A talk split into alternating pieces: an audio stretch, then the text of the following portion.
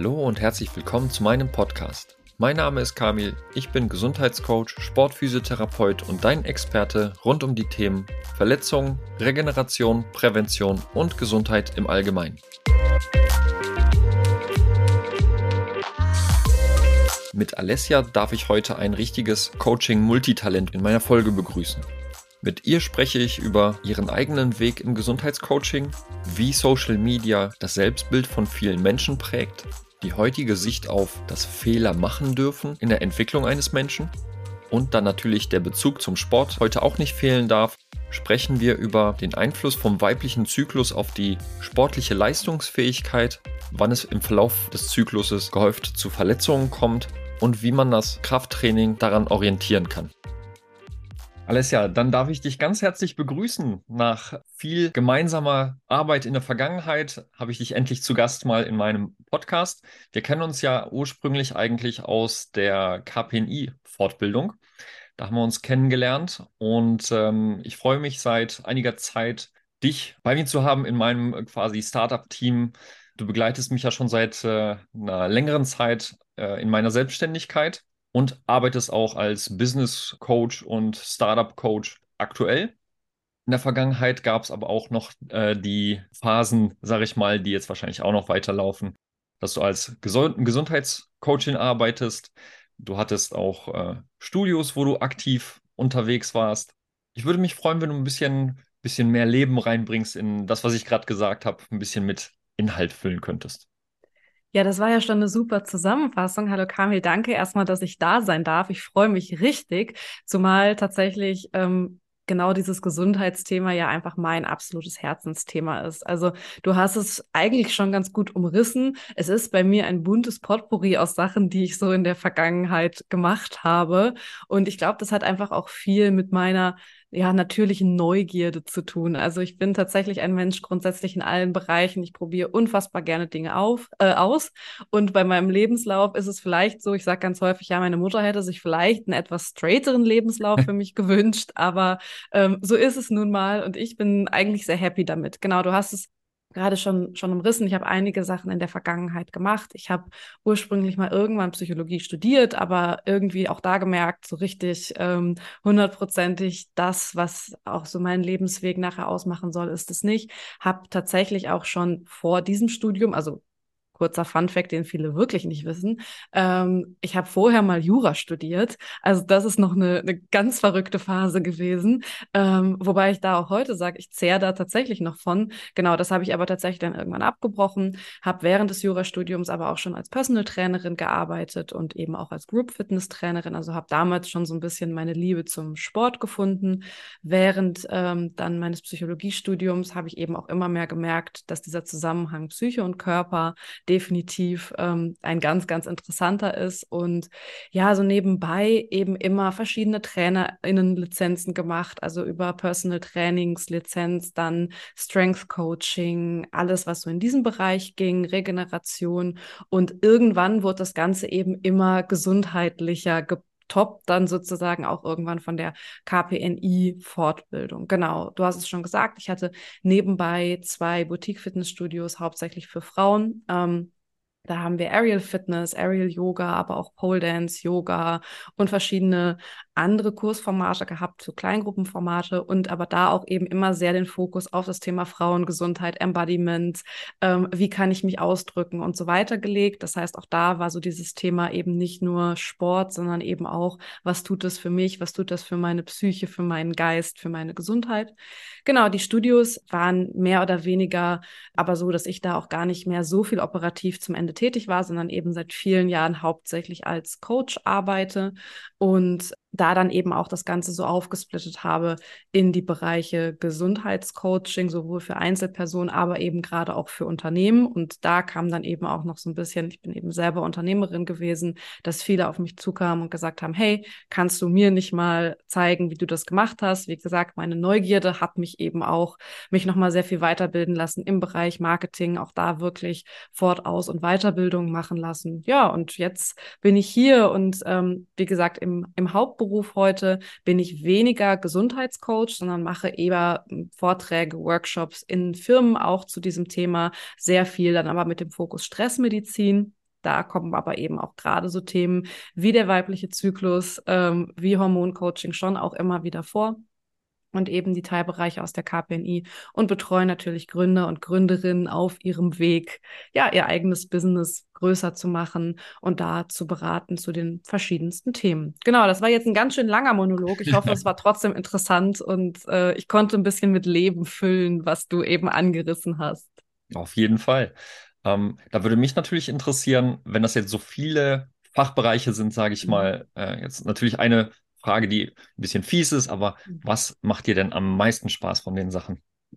Das ist wirklich, das ist keine fiese Frage. Ich glaube, das ist eine Frage, die ich fast nicht beantworten kann, die ich aber auch fast nicht beantworten muss, weil, also nicht, weil ich sage, ich muss deine Fragen nicht beantworten, sondern ich glaube, dass all diese Bereiche sowieso immer Schnittmengen haben.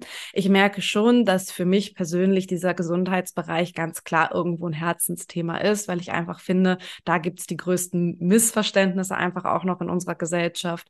Ähm, ich merke aber schon einfach auch, es geht in meiner Arbeit du hast gerade gesagt, es sind viele verschiedene Dinge, aber eigentlich geht es in meiner Arbeit ständig um Kommunikation.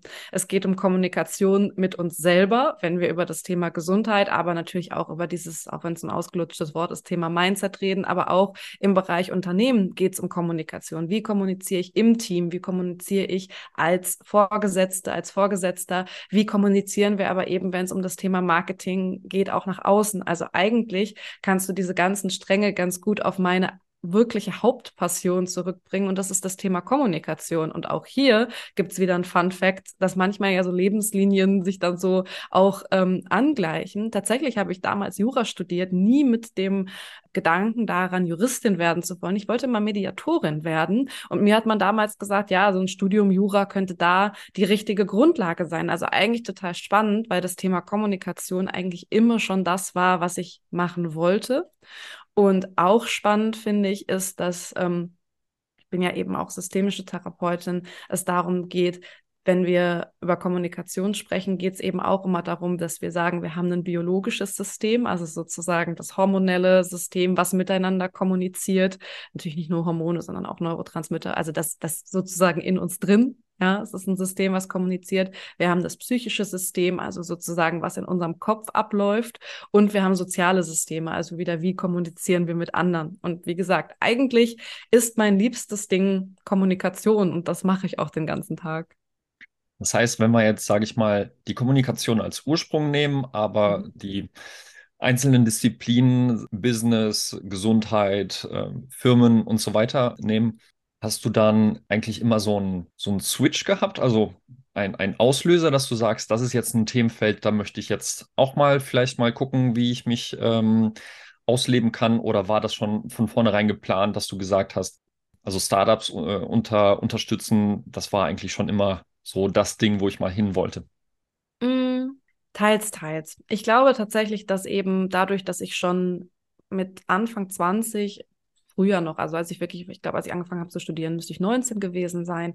Ähm, selbst da war schon mein Thema, ich möchte gern mal in Firmen gehen und da Workshops halten. Wie gesagt, damals hatte ich noch so die Vision, vielleicht eher rund um Mediation, um Kommunikationsworkshops und so weiter. Ähm, das heißt, irgendwo war dieses Thema Business immer schon da und irgendwo war, glaube ich, bei mir auch immer schon die Vision da, ich möchte selbstständig sein.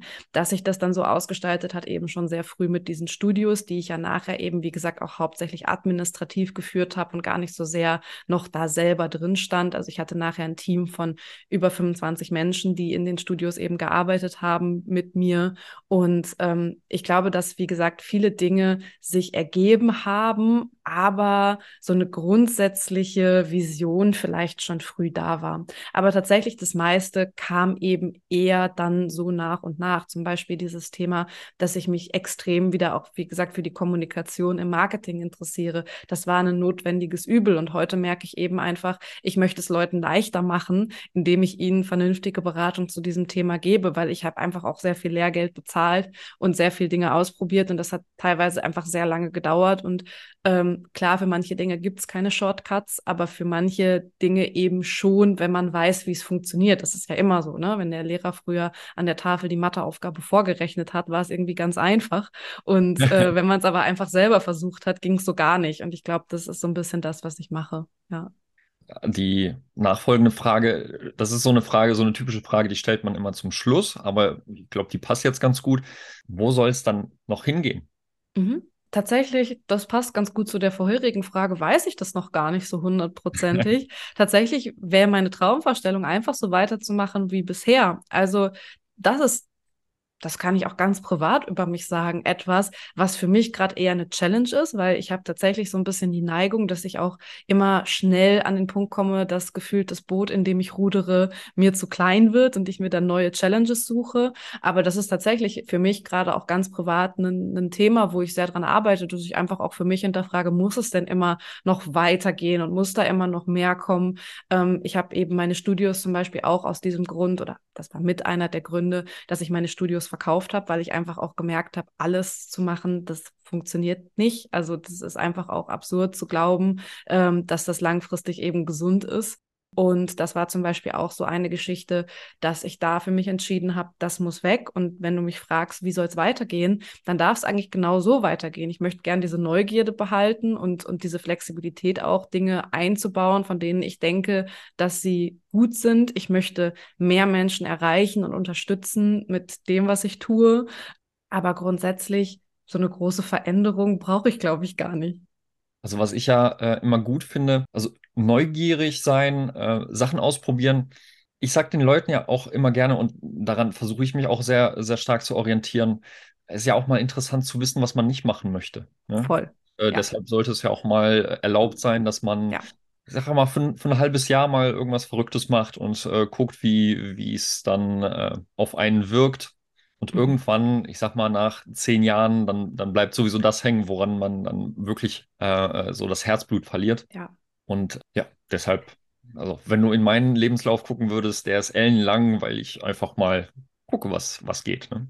Aber ich finde es so cool und so sympathisch, weil ganz ehrlich, wenn oder mir wurde die Frage neulich mal in einem Interview gestellt, ähm, was ist für dich schlimmer, irgendwie einen Fehler zu machen oder zu scheitern oder es nie versucht zu haben? Und ganz ehrlich, natürlich ist nie versucht zu haben, weil ähm, auch die Aufgabe stelle ich ab und an mal in meinen Coachings. So, das klingt manchmal so ein bisschen theatralisch, aber stell dir wirklich mal vor, du bist jetzt 80 Jahre alt, ja, und wenn ich diese Aufgabe mache, dann sage ich auch immer, stell dir es wirklich mal vor. Also ich frage dann noch immer, wie siehst du aus? Ja, wie fühlst du dich? Bist du bist du noch fit? Machst du noch Sport? Hast du graue Haare? Äh, ne, wie siehst du aus? Also wirklich, um die Leute da so ein bisschen in das Gefühl zu bekommen und lass sie wirklich dann in diesem Gefühl mal zurückschauen und stell eben so Fragen wie, was würdest du dir selber denn jetzt gerne in der Situation mit 80 mit auf den Weg geben? Ja, was wäre das für ein Satz? Und ich glaube, das passt total gut zu dem, was du gerade gesagt hast. Wir leben in einer Welt, ich finde gerade auch in, in Deutschland oder in unserem Lebensumfeld, wo Scheitern so was ganz, ganz mhm. Schreckliches ist. Und ich finde tatsächlich die es gibt so einen neuen Trend, der nennt sich Fuck-Up-Nights, ähm, wo Leute eben über ihr Scheitern berichten. Und ich finde, das müsste es eigentlich noch viel, viel, viel, viel mehr geben, um dieses Thema Scheitern auch gesellschaftlich mehr in den Mittelpunkt zu rücken und vielleicht Leuten eben auch die Angst vor dem Scheitern zu nehmen. Weil ich glaube, Angst zu haben zu scheitern ist total normal. Wir wachsen auch, finde ich, voll oft auf mit so einer Annahme von, wer A sagt, muss auch B sagen und mhm. wir müssen Dinge durchziehen und so weiter.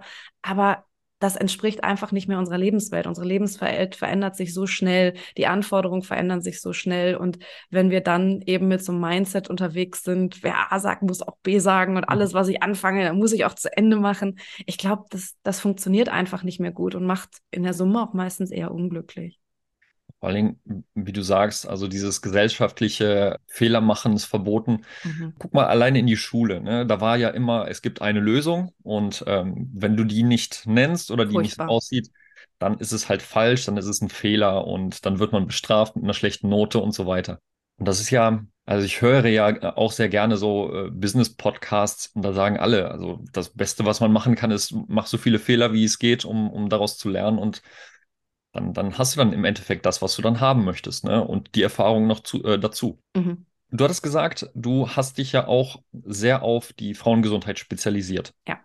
Und ähm, was ich ja immer sehr, sehr cool finde, ist, dass die Gesundheitscoaches, die äh, auf der Welt so rumlaufen, häufig eine Spezialisierung haben, was ich ja dann auch sehr sinnvoll als sehr sinnvoll erachte, Das ist ja so wie bei den Ärzten, ne? Wenn du einen Spezialisten oder eine Spezialistin hast, dann sind das ja Ansprechpartner für eine gewisse Gruppe. Es gibt da äh, Themen, die sind dann sehr speziell. Wenn wir jetzt auf das Biologische gucken, dann ist es der Zyklus und sind das die Hormone, die einen großen Einfluss haben. Es gibt aber geschlechterübergreifende Themen und da ist ein Thema, was mir in der Vergangenheit häufig äh, vor die Füße gefallen ist. Vielleicht kannst du da was zu sagen, ist das Thema Social Media. Mhm. Ich hatte Patienten, ähm, die hatten in der Vergangenheit Stress wegen diesem Thema. Und äh, da ging es halt darum, dass deren Selbstbild sehr, sehr stark darunter gelitten hat und immer noch leidet. Woher kommt das? Also, wa was ist so böse an Social Media? Oh, da könnte ich äh, wahrscheinlich jetzt zwei Stunden drüber sprechen, weil das ist tatsächlich eins der Themen, die auch da sind wir wieder, ne? Ich habe so viele Schnittmengen und das ist super witzig. Ich nehme gerade einen Kurs für Stressmanagement für Teams auf und da rede ich total viel über dieses Thema Social mhm. Media und Social Media Konsum und so weiter. Ähm, ich meine, es gibt hinreichend inzwischen eben auch Studien, dass eben Social Media unser Selbstbild verändert, denn wir müssen uns ja immer überlegen, Social Media kann ja schon per se nicht authentisch sein. Ganz häufig kriegen wir ja so, ein, so, ein, so, eine Diskussion, ja, Social Media, Authentizität, authentisch sein auf Social Media. Ähm, natürlich predige ich das in irgendeiner Weise auch, aber eben nur so weit, Authentizität auf Social Media überhaupt möglich ist. Weil grundsätzlich, ja, wir bewegen uns in eine Richtung, ähm, dass das auch mehr gefragt und gefordert wird, aber grundsätzlich kann es schon ja per se nicht äh, authentisch sein, weil du siehst halt immer nur einen kleinen Ausschnitt aus dem Tag. Es ist ein kuratierter Ausschnitt aus dem Tag und wie gesagt, dementsprechend bin ich der Meinung, Authentizität gibt's schon gar nicht auf Social Media. So, jetzt ist natürlich das, was wir auf Social Media sehen wollen, eigentlich auch per se, auch wenn es da Leute gibt, die sagen, nein, das soll alles so real life sein. Nein, was wollen wir sehen? Wir wollen schöne, aufgeräumte Wohnungen sehen. Wir wollen ästhetische Bilder sehen. Wir wollen eher trainierte Menschen sehen. Wir Klar freuen wir uns auch mal vielleicht, ich nenne es jetzt mal echte Körper zu sehen, die jetzt nicht nur mit Sixpack rumlaufen oder dass jemand Urlaub an der Nordsee macht und nicht alle auf den Malediven. Aber seien wir ehrlich, was konsumieren wir mehr? So eben das, was wir sehen wollen. Und das hat ein bisschen was damit zu tun, wie unser Gehirn das Ganze auch wahrnimmt. Und das hat was mit dem Neurotransmitter Dopamin zu tun. Das heißt, grundsätzlich kann unser Gehirn nicht so sehr unterscheiden, erleben wir selber irgendwas Tolles oder sehen wir zum Beispiel teilweise auch nur das Bild von irgendetwas Tollem. Zum Beispiel, jemand macht Urlaub auf den Malediven. Auch das gibt uns einen kleinen Dopaminkick. So, Dopamin ist ein erregender Neurotransmitter. Also wir kommen hier sowieso schon mal zu dem Thema Stress. Also grundsätzlich kriegen wir ein Erregungslevel. Und was vor allen Dingen passiert ist, wir wollen immer mehr davon. Das heißt, Dopamin, ja, ist so ein bisschen, ich versuche das jetzt einfach ein bisschen verkürzt und vereinfacht darzustellen, aber ich glaube, so versteht man es auch wie es eigentlich ist, ist eben dann ein Stoff, der ausgeschüttet wird. Und wenn irgendwas viel da ist, sagen unsere Zellen irgendwann, okay, cool, dann können wir die Rezeptorendichte runterfahren, damit nicht mehr so viel in die Zelle kommt. So, das heißt, wir kriegen irgendwann etwas, was sich Dopaminresistenz nennt.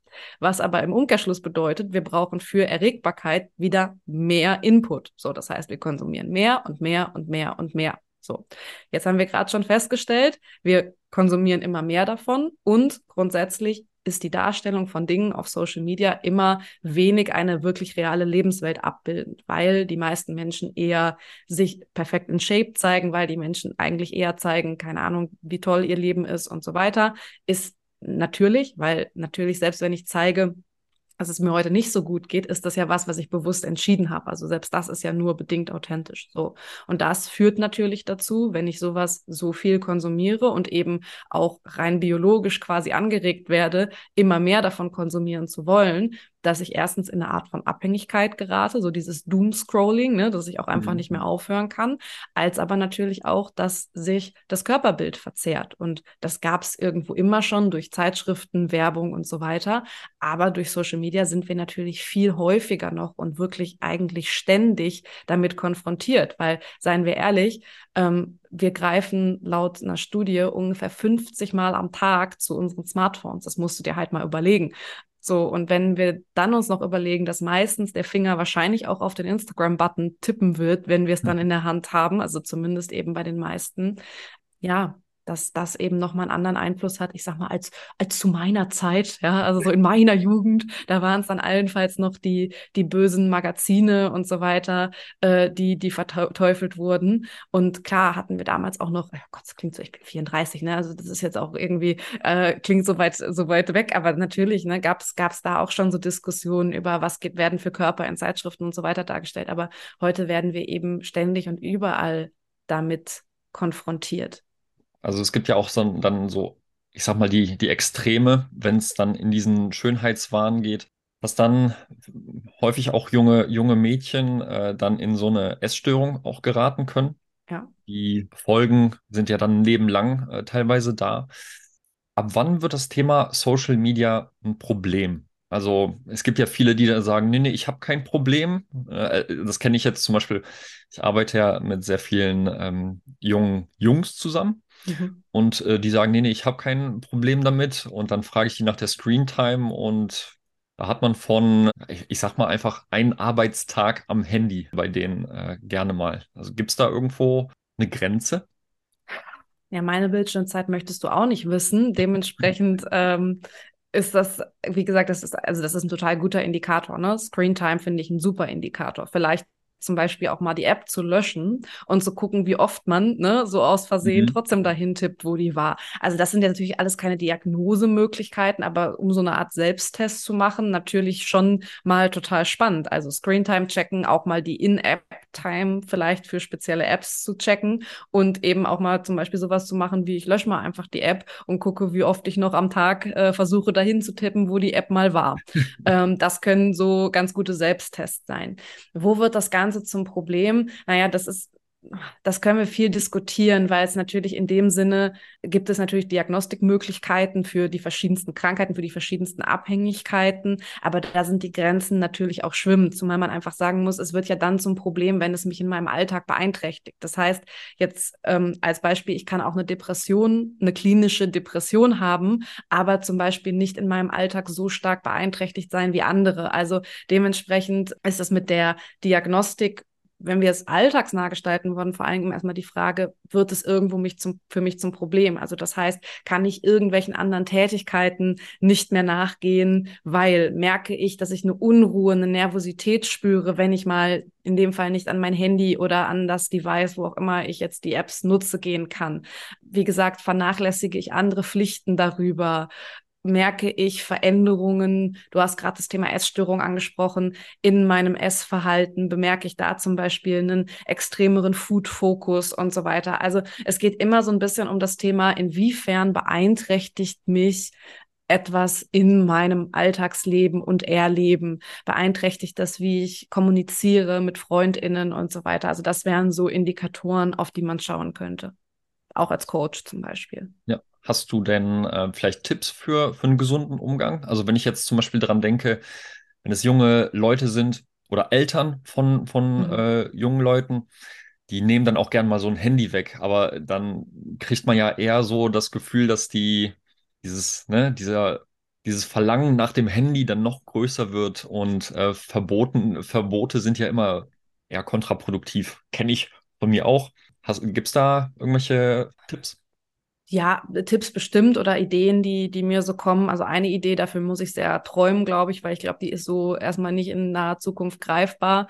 Ähm, ich bin jetzt natürlich auch keine absolute Fachfrau für, für Erziehungsratschläge, was die Eltern angeht, aber ich würde auch sagen, dass das Handy wegnehmen wahrscheinlich nicht so richtig gut funktioniert. Für mich wäre der erste Schritt, weil das ist ja auch ein viel diskutiertes Thema und auch hier können wir natürlich wieder wahnsinnig weit ausholen. Ich bin zum Beispiel auch, wenn es um Mediennutzung und so weiter geht, dafür, dass auch junge Kinder durchaus damit in Berührung kommen, weil es wird die Zukunft sein. Ich glaube aber einfach, wir kommen langfristig, wir haben eben über das Thema Schule gesprochen, nicht ohne ein Fach, was sich Medienkompetenz nennt, zum Beispiel aus. Ich glaube, dass, das meinte ich eben mit, wenn ich träumen darf, mhm. wäre das für mich zum Beispiel ein Schritt, der total wichtig wäre, also einfach mehr Medienkompetenz zu vermitteln. Und vielleicht wäre das auch ein Ansatz in der Familie. Ich meine, nochmal, ich bin wirklich keine Fachfrau für Erziehungsratschläge und ähm, für, für Eltern-Kind-Beziehungen ähm, im, im weitesten Sinne, aber vielleicht lässt sich sowas trotzdem auch zu Hause etablieren, dass eben Medienkompetenz eingeführt wird. Ob man die Diskussion mit einer 15-Jährigen führen will, weiß ich nicht,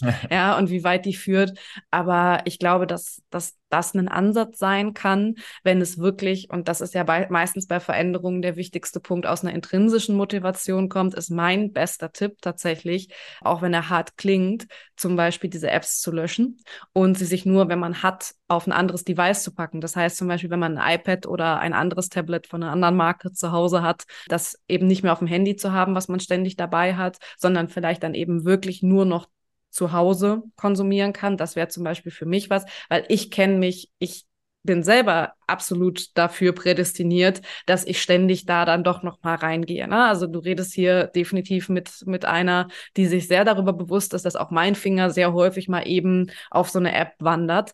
Und bei mir ist dann wirklich nur radikaler Entzug möglich. Also bei mir, da merke ich auch daran, okay, vielleicht geht es mir noch nicht so schlecht, weil ich, wenn es nicht da ist, dann konsumiere ich es auch nicht. Also für mich ist da echt hilfreich, es quasi nicht parat zu haben. Es gibt ansonsten natürlich auch so In-App-Anwendungen, die die Zeit it's regulieren, also dass die App quasi sich dann nach einer gewissen Zeit schließt. Das finde ich sehr sinnvoll. Es gibt eben auch ähm, Anwendungen, die du installieren kannst, dass zum Beispiel der Kontrast heruntergeregelt wird, ne? also dass es die Darstellung einfach nicht mehr so schön ist fürs Gehirn. Das heißt, wenn irgendwie Instagram nur noch schwarz-weiß ist, finden wir es halt auch nicht mehr so geil mhm. und unser Gehirn kriegt auch nicht mehr diese krassen Dopaminkicks. Also das sind alles so Tipps, wo ich sagen würde, hey, das muss natürlich aus einer intrinsischen Motivation kommen. Das kann man machen wie ich mit einem 16-jährigen Teenager umgehen würde, ich muss dir sagen, ich habe keine Ahnung.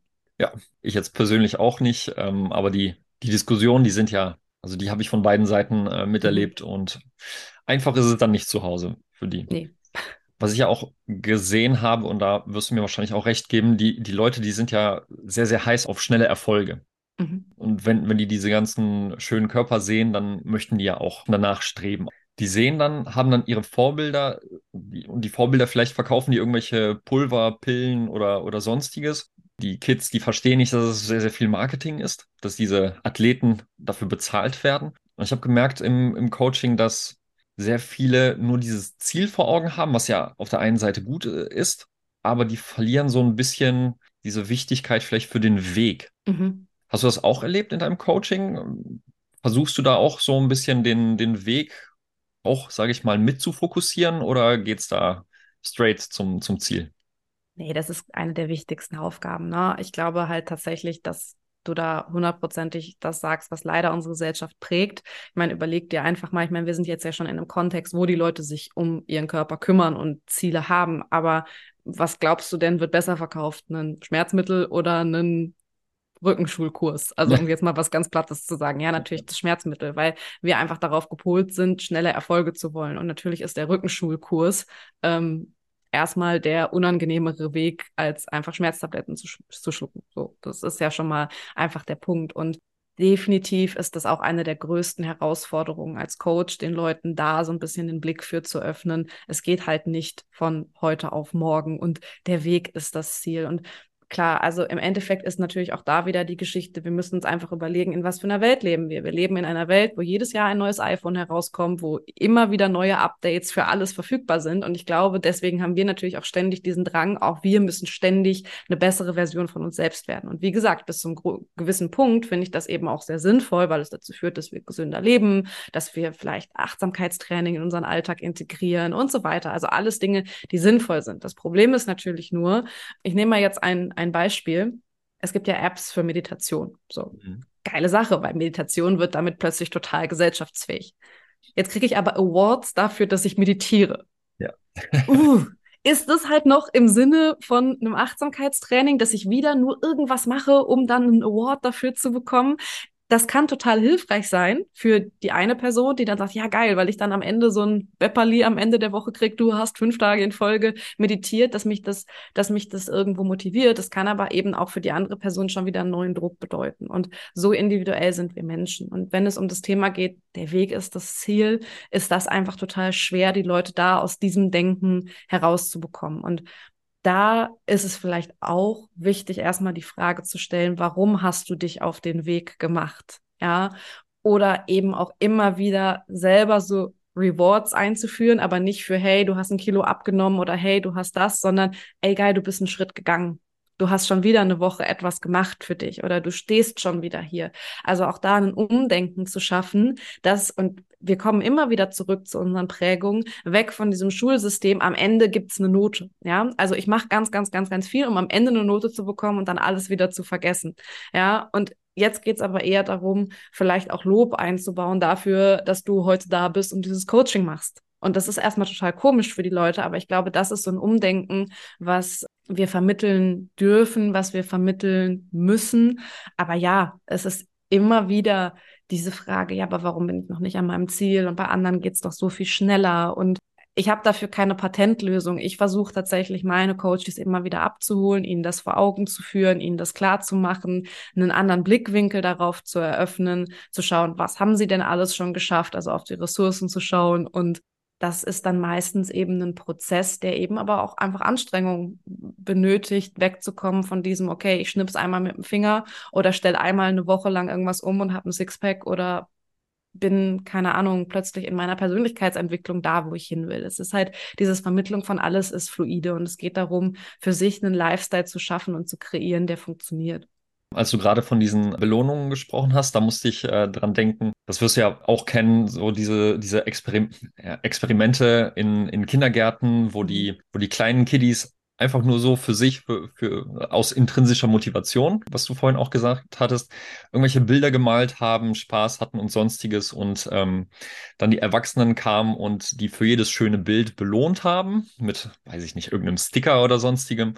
Und als es dann irgendwann keinen Sticker mehr gab, dass die, äh, dass die Kiddies einfach keine Lust mehr hatten, dann äh, irgendwas zu machen. Ne? Und dieses intrinsische, dieses einfach mal Bock haben auf, auf was dann einfach verloren geht und ähm, aberzogen wird, oder? Ja, total. Ne? Es wird, wird aberzogen. Wie gesagt, wo brauchst du es denn auch? Es geht nicht darum, was haben wir für Bedürfnisse oder was mache ich gerne. Es geht darum, nochmal, das soll hier kein gesellschaftskritischer Podcast werden, aber das sind Dinge, die müssen wir mitdenken, wenn wir uns fragen, warum fällt uns das so schwer, Dinge zu verändern? Ja, weil wir eben nie darauf gepolt wurden, mal zu gucken, was habe ich eigentlich für Bedürfnisse, wo will ich hin, was macht mir denn wirklich Spaß und warum mache ich das Ganze hier, sondern wir rennen halt irgendwelchen Erwartungshaltungen hinterher, die eben bedeuten, ich muss diese und jene Leistung erbringen. Und klar, bei den Sportlern und Sportlerinnen, die du betreust, ist es halt nun mal einfach auch so, Leistungssteigerung ist jetzt ein, ein fest festgesetzter Faktor. Trotzdem ist ja auch da wieder die Frage, die man sich stellen kann, warum mache ich das so? Was bedeutet mir das persönlich? Und das verändert schon wieder ganz viel den Blick auf, auf das, was ich da schaffen muss. Also natürlich wird uns, uns das aberzogen und einfach auch nicht gewertschätzt, wenn wir Bedürfnisse haben. Und das trifft ja auf alles zu. Das betrifft auf, oder das trifft auf das zu, was uns gegebenenfalls mehr liegt oder Spaß macht. Wir müssen alle die gleichen Fächer machen in der Schule. Ja. Das trifft auf Sachen zu wie Hunger, ja, und, und Durst und keine Ahnung was. Nee, wir essen halt, weil es ist jetzt 18.30 Uhr und nicht, weil wir Hunger haben. Also das sind ja, sind ja die unterschiedlichsten Dinge, wo uns dieses Bedürfnisdenken total abtrainiert wird.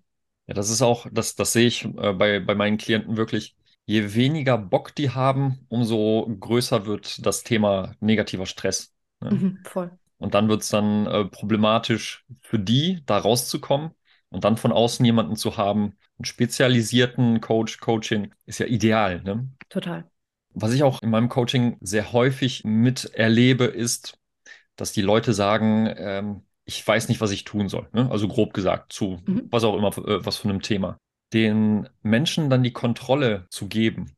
So grundsätzlich, dass die selber in der Lage sind, etwas wieder zu verändern oder am Steuer zu sitzen. Du hast ja gesagt, als Psychologin ist ja das Thema Kommunikation eine wichtige Sache zwischen Coach und Coachee. Aber so dieses Kontrolle bekommen, warum ist das so wichtig für unser Gehirn, sage ich mal? Mhm das ist ja das Thema Selbstwirksamkeit. Und wenn es gibt so ein, so ein Modell, das nennt sich sieben Säulen der Resilienz, da ist zum Beispiel Selbstwirksamkeit eben auch eine Säule. Und ähm, eben Selbstwirksamkeit bedeutet eben auch das Gefühl zu haben, selber etwas erreichen zu können, selber eben die Kontrolle zu haben, selber wirksam zu sein. Und eben als eine Säule der Resilienz, also der psychischen Widerstandsfähigkeit. Und das ist natürlich was, wonach wir an sich streben, beziehungsweise was viele von uns verlernt haben, gar nicht so kennen, was aber dann eben, wie gesagt, im Umkehrschluss dazu führt, dass wir wirklich und wahrhaftig widerstandsfähig werden können, wenn wir eben das Gefühl haben, ich kann selber wirksam sein. Durch Dinge, die ich tue, verändert sich etwas zum Positiven und wie negativ, wie auch Negativen vielleicht. Und ich nehme das bewusst wahr und behalte dann eben die Kontrolle. Und ich glaube, das ist auch nochmal wichtig zu sagen, egal in welche Richtung es geht, weil es ist ja auch okay, wenn ich mal bescheidene Entscheidungen treffe. Ja, sei es jetzt die kleinen des Lebens, weil ich, keine Ahnung, doch mal über die Stränge schlage und äh, mich für Burger und Bier entscheide und dann am nächsten Tag einfach merke, okay, krass, ich habe aber wirklich einfach schlecht geschlafen, um selber entscheiden zu können, selber wirksam zu werden, nehme ich das für mich in Kauf oder nehme ich das halt vielleicht in Zukunft nicht mehr in Kauf? Und das sind ja alles so Punkte. Es geht ja nicht darum, immer gute Entscheidungen zu treffen, sondern es geht ein bisschen darum, Selbstwirksamkeit zu erfahren, gibt einfach psychologische Sicherheit. Also das habe ich auch kennengelernt, so bei, bei den Leuten, dass der Effekt der Kontrolle sehr, sehr positiv ist. Wenn die merken, dass ähm, nicht, ich sag mal, die Chefs äh, auf der Arbeit das Sagen haben, sondern dass man denen auch mal Nein sagen kann, dass man am Wochenende einfach mal nicht erreichbar ist oder, oder sonstiges. Mhm. Und äh, bei mir ist ja das Thema Sport äh, ja immer so äh, sehr groß, deshalb kommen die Leute auch dann äh, zu mir, ähm, weil das so eine Leidenschaft ist, die ich auch aus der Vergangenheit habe. Verletzungen hatte ich, glaube ich, alle, die man sich vorstellen kann. Äh, deshalb kann ich auch einiges zu sagen. Bei Frauen habe ich zum Beispiel gemerkt, dass die sehr gerne in zwei Richtungen tendieren. Entweder die machen nicht gerne Sport, weil die Angst haben, irgendwann zu große Muskeln zu haben, dass der Bizeps einfach zu dick wird. Äh, auf der anderen Seite sind es Frauen, die sagen, weil ich mir jetzt Ziele festgesetzt habe, ich ordne da allem, äh, alles unter und ich gebe da Gas, als, als gäbe es keinen Morgen mehr. Mhm. Und da sind halt wieder diese Extreme. Wir hatten ja vorhin über ähm, Social Media gesprochen und die Orientierung, was ist zu viel, was ist zu wenig. Das wäre ja eher so eine körperliche Sache. Du hast ja auch viele Frauen trainiert.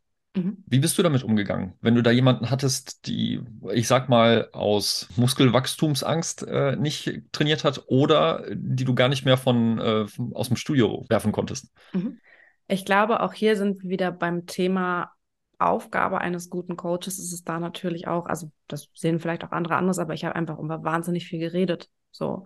Und geredet in dem Sinne, dass ich versucht habe, den Leuten die Zusammenhänge zu erklären, weil das macht natürlich auch wieder das Gefühl von Kontrolle. Nehmen wir eben das Beispiel von, ich habe Angst, zu viel Muskeln aufzubauen, da wirklich mal zu erklären, dass das nicht sein kann, dass du einfach hormonell als Frau gar nicht in der Lage bist, mal eben einen 40er Bizeps zu bekommen. Ja, dass das einfach wirklich einfach de facto nicht geht. Und warum das nicht geht, also natürlich kann man auch als Frau einen 40er Bizeps bekommen, aber da muss man eben schon ja, natural ist das meistens schon gar nicht mehr. Also ich habe es schon gesehen, aber äh, nein, du weißt, was ich meine. Also ich glaube, für mich war immer total wichtig, auch da den Leuten Kompetenz zu geben und wirklich in den Austausch zu gehen, zu fragen, also das ist ja schon überhaupt erstmal ein Schritt, zu fragen, wovor hast du denn eigentlich Angst? Warum hast du davor Angst? Also da kommt auch wieder so ein bisschen diese Mindset-Komponente mit rein. Um was geht's hier denn eigentlich? Weil das, was die Leute sagen und das, was die Leute nachher aber wirklich, wenn man so ein bisschen eben in so eine Suche startet, dann wirklich bei sich finden, sind doch nochmal ganz, ganz unterschiedliche Dinge. Und dann eben viel darüber zu arbeiten, okay, warum ist es so, dass du das so fühlst? Also ich sag mal den psychoedukativen Teil, aber eben auch den edukativen Teil, was das Biologische angeht. Also zu sagen, ey, wenn du Muskeln aufbauen willst, dann musst du auch essen, dann musst du auch regenerieren, dann bringt dir das nichts, hier noch mehr zu stehen und das wirklich den Leuten darzulegen. Klappt das immer? Nein, aber es klappt, würde ich sagen, in 85 Prozent der Fälle. Und ich sag mal, die, die ein bisschen nicht nur ein bisschen, die, die wirklich, also die Frauen, die wirklich übertreiben, da kann es ja dann auch ins hormonelle System eingreifen. Klar. Und äh, ich hatte ja vorhin gesagt, es gibt Themen, die sind ähm, biologisch Geschlechter auf, zu, bei den Geschlechtern aufgeteilt, manche, die sind neutral. bleiben wir jetzt mal beim biologischen weiblichen Geschlecht mhm. und beim äh, Zyklus mhm. an sich. Wie beeinflusst eigentlich der Zyklus diese sportliche Leistungsfähigkeit? Weil das ist ja nicht so, dass man über diese 28 Tage wirklich an jedem Tag ein und dieselbe Leistung abrufen kann. Nee. Also wir müssen uns ja einfach erstmal überlegen, wofür haben wir so einen Zyklus? So, das ist ja jetzt eine biologische Gegebenheit und ich finde, das Erste, was da total wichtig ist, ist zu verstehen, so ein Zyklus, also ich glaube, für viele Frauen ist so ein Zyklus ein notwendiges Übel. So, jetzt erstmal Mythos Nummer eins. Frauen, die ein hormonelles Verhütungsmittel nehmen, sei es die Pille, sei es ein Verhütungsstäbchen, sei es ein Ring, haben keinen Zyklus. Das heißt, auch wenn die einmal im Monat bluten, das ist immer noch ein sehr weit verbreiteter Mythos, ist das eine Hormonentzugsblutung und kein Zyklus. So, jetzt werden vielleicht schon einige, die das hier hören, sagen, was, das wusste ich überhaupt nicht. Das hat mir aber meine Gynäkologin oder mein Gynäkologe so gar nicht gesagt. Korrekt. So, das ist schon mal Punkt Nummer eins. Das heißt, wir gehen jetzt aber davon aus, du hast einen Zyklus, weil du eben keine hormonellen Verhütungsmittel nimmst, die in diesen Zyklus eingreifen. Was macht dieses hormonelle System? Dieses hormonelle System ist ja in dem Sinne einfach dafür da, wir können schwanger werden und jeden Monat aufs Neue entscheidet der Körper, oh, hat die Einnistung einer Eizelle stattgefunden oder nicht. Das heißt, grundsätzlich, ich erkläre das jetzt einfach mal kurz, ne, wie das so abläuft, weil ich finde, da sind wir ähm, hier eigentlich an der richtigen Stelle, weil ich das so spannend finde. So, und ich möchte da draußen, dass du vielleicht jetzt zuhörst. Das ist übrigens auch für Männer sehr interessant, ähm, weil es wirklich auch Sinn ergibt, vielleicht weil es eine Partnerin gibt oder weil man einfach Interesse hat oder einfach vielleicht hier rausgehen möchte und was Neues gelernt haben will. Also so ein Zyklus, wie gesagt, der ähm, läuft eigentlich immer in den gleichen Phasen ab. Das heißt, im Endeffekt gibt es am Anfang eine Menstruation und dann geht es eben los, dass eine Phase startet, die Follikelphase, wo, wie der Name schon sagt, langsam eben ähm, eine Eizelle heranreift. In dieser Phase ist das dominierende Hormon das Östrogen. Das heißt, grundsätzlich nach der Menstruation, wenn wir das alles jetzt ein bisschen herunterbrechen, geht der Östrogenspiegel immer weiter hoch. Das heißt, es machen sich mehrere Eibläschen in jedem Zyklus auf dem Weg und es setzt sich dann im Laufe eben dieser ersten Zyklusphase, der Follikelphase, irgendwann ein Eibläschen, in den meisten Fällen, setzt sich sozusagen durch, das wächst immer weiter. So, dann kommt es irgendwann zum Eisprung. Und beim Eisprung bleibt sozusagen von diesem Eibläschen eine Hülle zurück. Das ist der Gelbkörper. Und dann kommt das sogenannte Gelbkörperhormon, ja, was dann eben in der zweiten Zyklushälfte das dominierende Hormon regelt, die Progesteronausschüttung. Das heißt, in der zweiten Zyklushälfte geht es nicht mehr darum, dass ein Ei heranreift, sondern es hat ein Eisprung stattgefunden. Und auch das ist übrigens der nächste Mythos, den wir aufklären können. Eine Frau kann ungefähr oder beziehungsweise eigentlich maximal 24 Stunden im Monat schwanger werden. Finde ich auch einen absolut krassen Fun Fact, den kaum einer weiß. Nein, Achtung, wichtiger Fakt, den man wissen muss.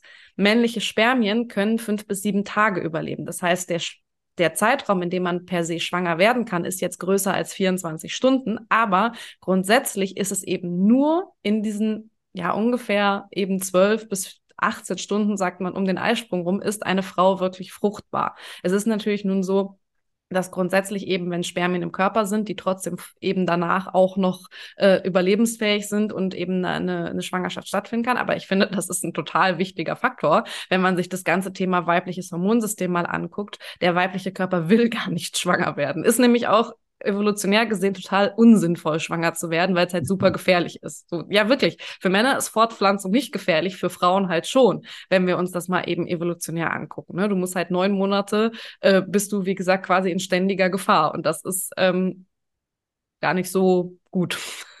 ähm, so, das heißt, wir haben jetzt dann eben grundsätzlich einen Eisprung. Der Körper merkt zu diesem Zeitpunkt noch nicht. Es ist keine Möglichkeit, dass der Körper an diesem Zeitpunkt merkt, bin ich schwanger oder nicht. Also hat eine Einnistung der Eizelle, eine Befruchtung der Eizelle stattgefunden mit nachfolgender Einnistung. Sondern der Körper geht einfach mal davon aus, ich produziere jetzt Progesteron. Progesteron ist ein Hormon, was es sozusagen für die Eizelle, die sich potenziell einnisten will, ein bisschen gemütlicher macht. Das heißt, die Körpertemperatur steigt an die aufgebaute Gebärmutterschleimhaut wird einfach auch noch mal ein bisschen bequemer gemacht.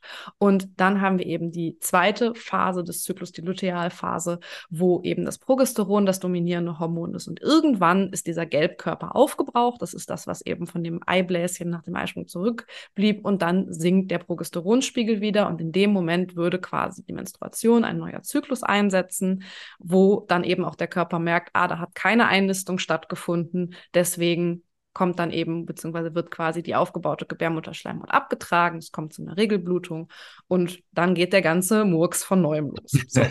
Das hat jetzt deine Frage immer noch nicht beantwortet. Ich wollte es aber mal einmal ganz kurz erklären, weil ich wichtig finde, was wir daraus jetzt lernen können. Erstens, der weibliche Zyklus sagt etwas darüber aus, wie viel Stress ich habe in meinem Leben. Denn grundsätzlich müsst ihr euch überlegen, in eine unsichere Welt, das waren früher Hungersnöte, Naturkatastrophen und so weiter, soll kein Kind geboren werden. So, der Körper kann aber heute nicht entscheiden, ist der Stress, den ich habe, eine Naturkatastrophe oder eine Hungersnot oder einfach nur eine sehr dämliche Diät. So, weil eine Diät ist auch eine Hungersnot. Kann also, oh Wunder, kann dann eben eine sehr krasse Diät oder eine sehr krasse Kalorienrestriktion Einfluss auf den Zyklus haben? Ja, natürlich, gerade wenn ich dabei noch sehr viel Sport mache. Sport, super gut, aber gerade exzessiver Sport ist Stress für den Körper. Jetzt haben wir gerade schon gelernt.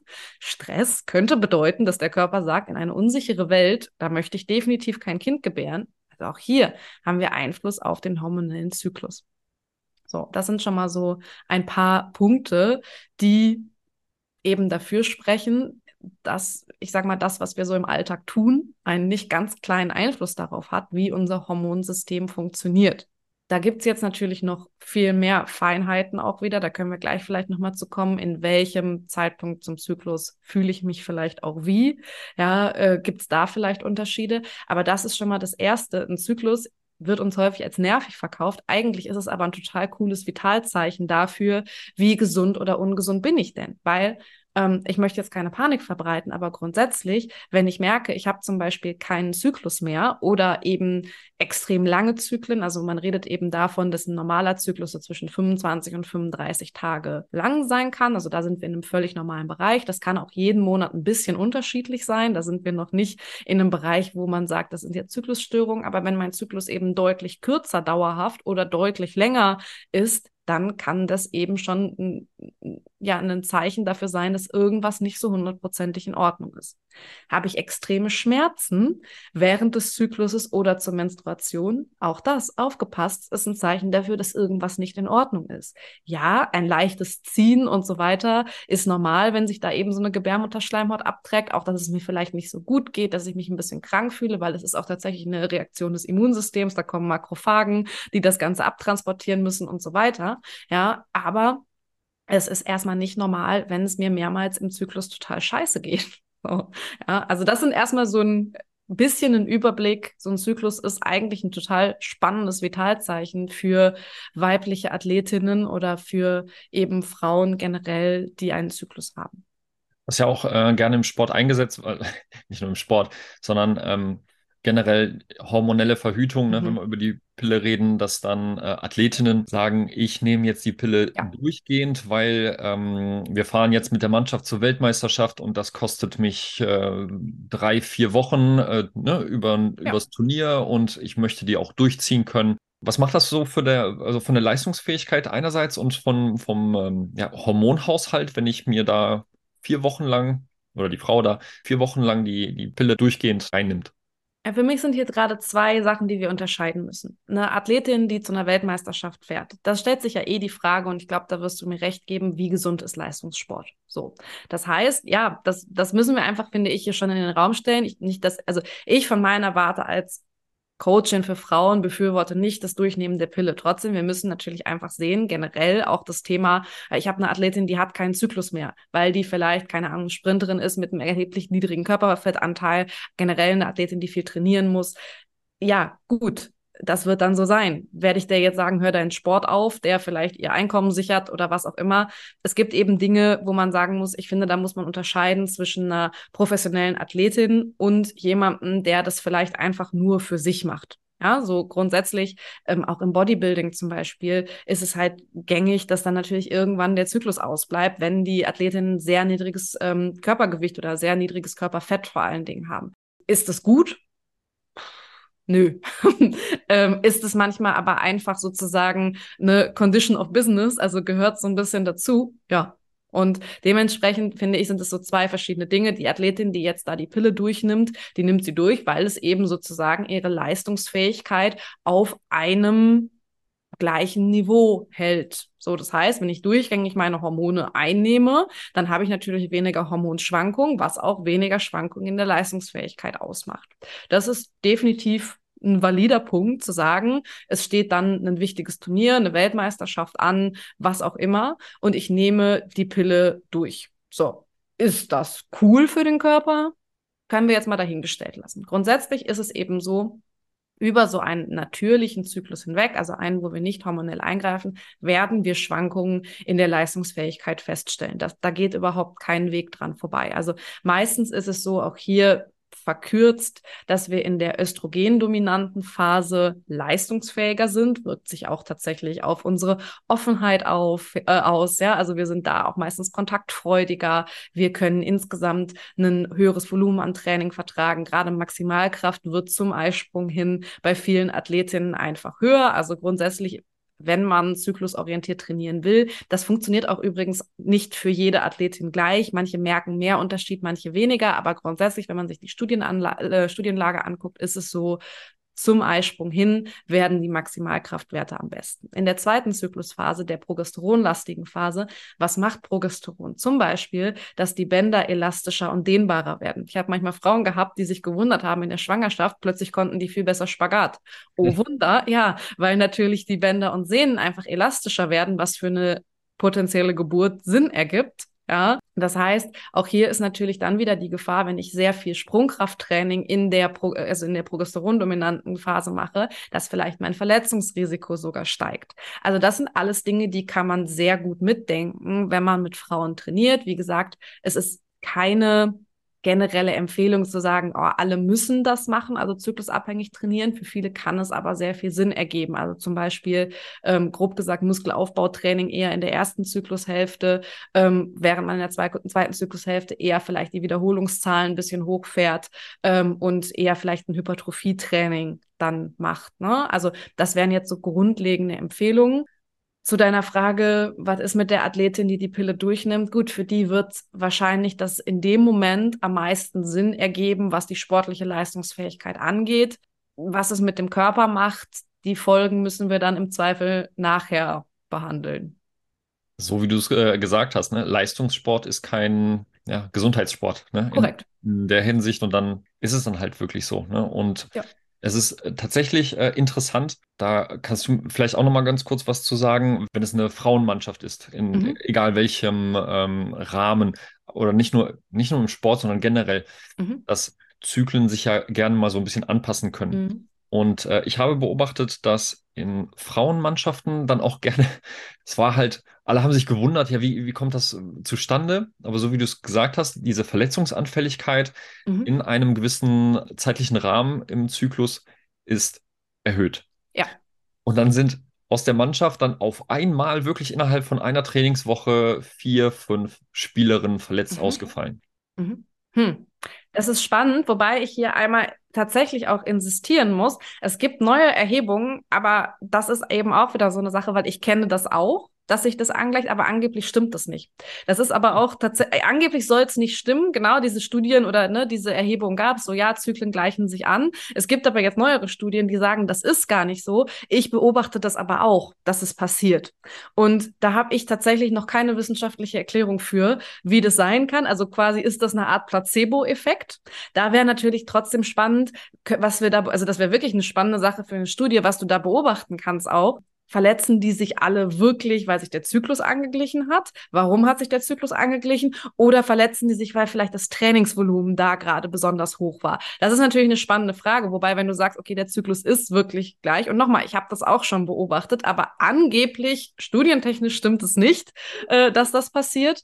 Dann ist es aber trotzdem spannend zu beobachten, dass in der Realität abgebildet das doch häufig der Fall ist. Also da bin ich mal gespannt, äh, was es dann so in der nächsten Zeit dazu gibt, weil also äh, mhm. es gibt ja viele Theorien und Studien, die sind in, in, genau. der, in dem einen Jahr so und dann wandelt sich Total. das relativ schnell auch gerne mal. Aber ja, also ich kann das auch nur aus meinen Erfahrungen dann halt sagen, was da für, für Verletzungen äh, kommen. Es ist ja so im Leistungssport, dass man dann wetterabhängig vielleicht verletzungsanfälliger ist, nach Pausen, davon erzähle ich auch gerne mal in, ähm, in meinen Podcast-Folgen, hat man den Untergrund verändert, aber bei denen war wirklich alles gleich, die mhm. ganze Zeit und dann auf einmal knallt es ja. durch. Muskuläre Verletzungen. Sehe ich genauso, wie du es beobachtest. Und wie gesagt, also es wäre, der Zyklus wäre eine Erklärung dafür, warum das ganz gut sein kann. Ja. Eine Frage zum Abschluss habe ich noch. Und zwar ähm, gehen wir mal ein bisschen wieder in eine geschlechterneutrale mhm. Frage, äh, weil das betrifft uns ja alle.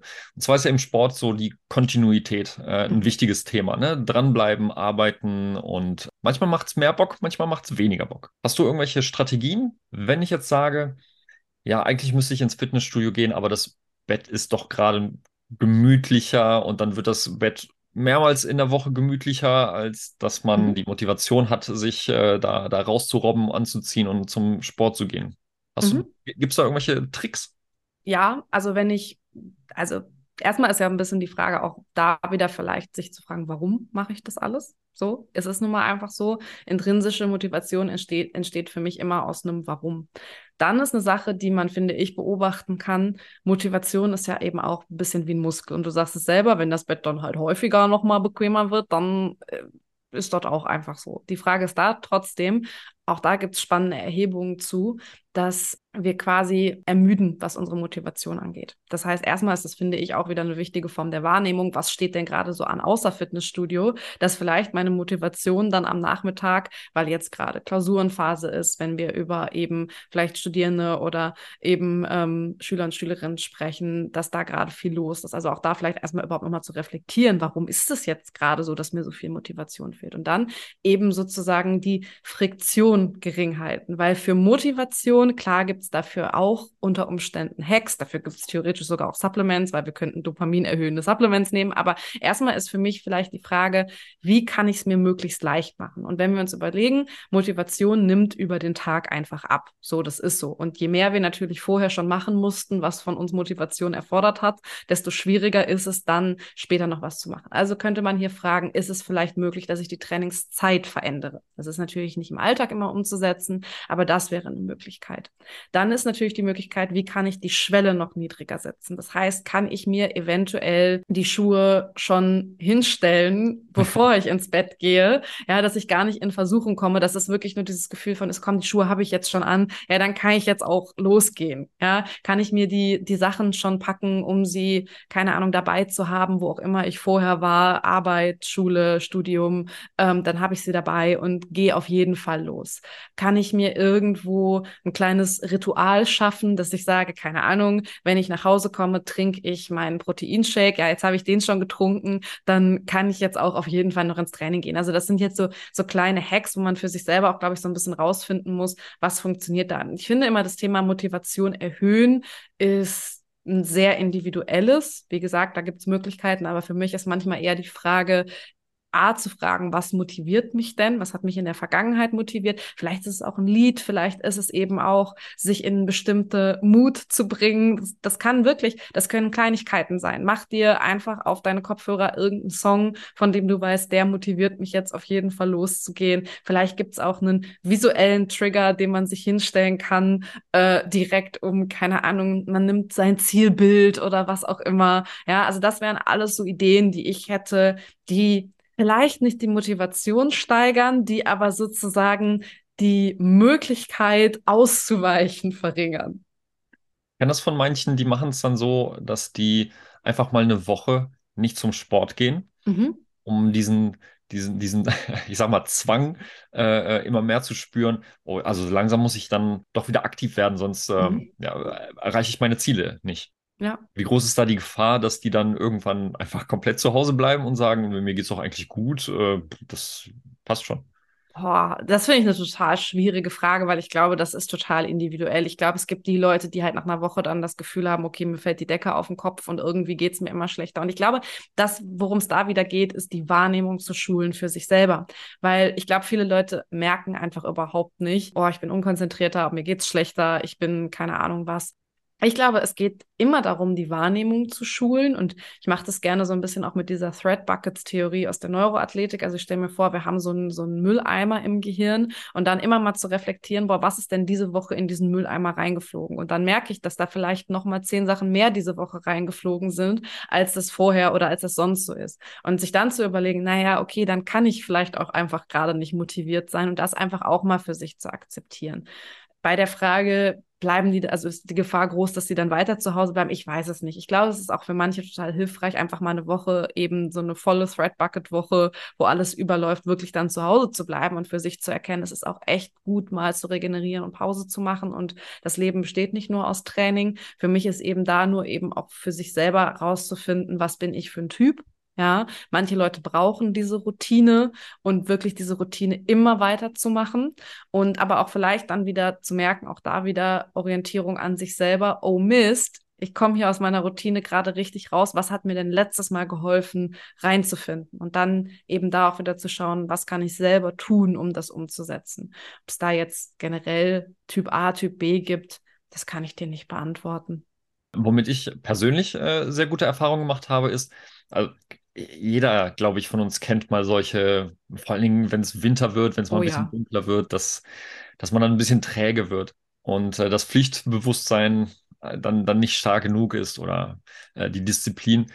Ich persönlich mache anderen Sport, andere Auch Sportarten super gut. Mhm. Mal so ein bisschen ganz raus aus der, ja. aus der ganzen Sache, dass man fast schon gar nicht merkt, dass man Sport macht, sondern mhm. einfach nur dieses Erlebnis so neu ist, dass man von, von so vielen neuen Reizen getroffen wird, dass mhm. das, also mich hat das immer motiviert, äh, wie verrückt, ja. Finde ich einen richtig coolen Hack. Vor allen Dingen gerade, und das gilt, glaube ich, für alle, also nicht nur im Leistungssport, aber gerade wenn man auch merkt, ich mache mir vielleicht Druck beim Sport ganz gerne. Also ich kenne das von mir auch. Und dann weiß ich nicht, dann war man jetzt schon wieder zwei Wochen nicht und dann weiß man schon wieder, boah, man wird vielleicht nicht das gleiche Gewicht bewegen wie vorher. Und dann macht man sich da irgendwie einen, riesigen Kopf, ob man da jetzt weiter ins Training geht. Auch dann hat es mir immer total geholfen, einfach mal was ganz anderes, komplett ohne Anspruch zu machen und zu merken, komm, dann kommt ja auch der Spaß vielleicht bei deinem eigentlichen Sport irgendwie wieder, wenn man so so merkt, okay, äh, ne, es geht ja.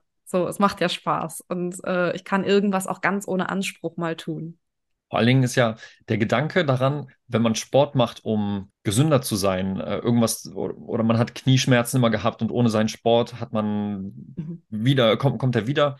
So dieses präventive Denken, das ist ja, das kommt ja einem in den Kopf, wenn es wieder mal zu spät ist, ne? wenn es mal wieder kaputt ist. Und das dann wieder aufzuholen, das kostet dann wieder, muss man wieder im ersten Gang starten, wenn das Auto steht. Dann erstmal ins Rollen kommen, äh, bis man seine Geschwindigkeit wieder drin hat. Das, das nervt und deshalb bin ich immer so auf der Suche nach solchen Alternativen, um gar nicht erst äh, runterschalten zu müssen oder bremsen zu müssen. Ich glaube, es geht auch ein bisschen einfach in allem, was, was du auch sagst, ums Extreme vermeiden.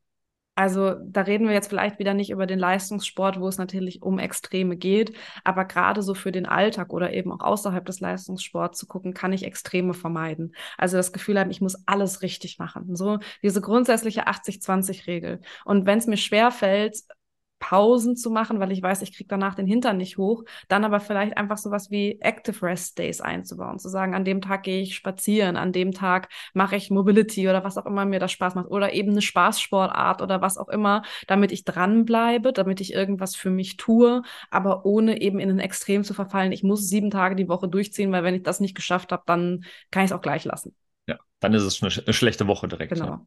ja.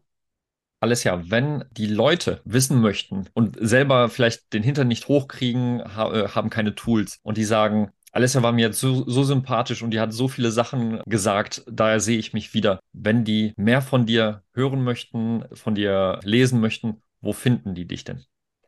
Ich glaube, der tatsächlich beste Kanal, mich zu finden, ist auf Instagram. Ähm, da bin ich viel. Wir haben das ja eben schon geklärt. Mein Finger wandert immer mal auf diese, diese App. Das heißt, selbst wenn ich da nicht ständig Content kreiere, bin ich doch irgendwo als, als Austauschmedium sehr gerne da, weil es so schön niedrigschwellig ist. Also das klappt auf jeden Fall immer ganz gut. Und das wäre zum Beispiel so eine Möglichkeit. Ähm, ihr könnt mich grundsätzlich sonst auch per E-Mail erreichen. Das können wir vielleicht ansonsten in die Show Notes packen. Das ist immer ein ganz guter Weg. Und ja, da freue ich mich natürlich. Ich freue mich auch immer natürlich sehr über Feedback, aber auch über Fragen, wenn es denn welche gibt. Ähm, die beantworte ich auch immer sehr gerne. Für alle Leute, die jetzt hier zuhören, wenn sie Fragen haben an dich, wenn sie Fragen haben an mich, können die sich immer gerne bei uns melden. Alle Infos in den Show Notes auf jeden Fall äh, zu finden.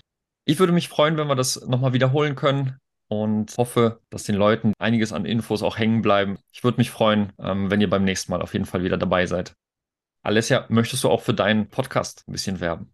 Ja, auf jeden Fall. Also ich habe nämlich auch einen Podcast, äh, den habe ich gerade tatsächlich vergessen, wobei das ja auch kein, kein Medium ist, worüber man mich kontaktiert im Normalfall. Genau, ich habe selber auch einen Podcast, der nennt sich Branding und da geht es grundsätzlich eben auch um spannende Passion Projects, um Gesundheit, gesund bleiben dabei, gerade eben auch im Business und in Gründung. Also gerade für alle, die sich dafür interessieren, ist das auch nochmal das Richtige, spannende Personenmarken kennenzulernen, aber wie gesagt auch immer mit diesem Twist zum Thema Gesundheit und ich freue mich natürlich, wenn ich da auch neue Hörerinnen und Hörer von heute hier begrüßen darf. Auch alles verlinkt. Hört da wirklich rein. Das ist bei mir Informationsquelle. Sehr cool. Alles ja. Herzlichen Dank und bis zum nächsten Mal. Ja, danke, dass ich da sein durfte. Bis dann. Tschüss. Ich hoffe, dir hat diese Folge gefallen und du hast vieles für dich mitnehmen können. In den Show Notes findest du die Verlinkungen zu Alessias Instagram-Account, zu ihrer Mailadresse und zu ihrem eigenen Podcast. Und wenn du selber vor der Entscheidung stehst, ob du dich coachen lassen möchtest, weil du Fragen hast, die du vielleicht selber nicht beantworten kannst, dann würde ich mich freuen, wenn du dich bei mir meldest. Auch meine Kontaktdaten findest du in den Show Notes. Schreib mir gerne über meine E-Mail-Adresse oder über mein Instagram-Profil kamil-schiewitz und dann können wir uns gerne darüber unterhalten, wie ich dir dabei helfen kann, deine Ziele zu erreichen. Ich würde mich freuen, wenn du beim nächsten Mal wieder einschaltest. In diesem Sinne, nimm's sportlich. Ciao.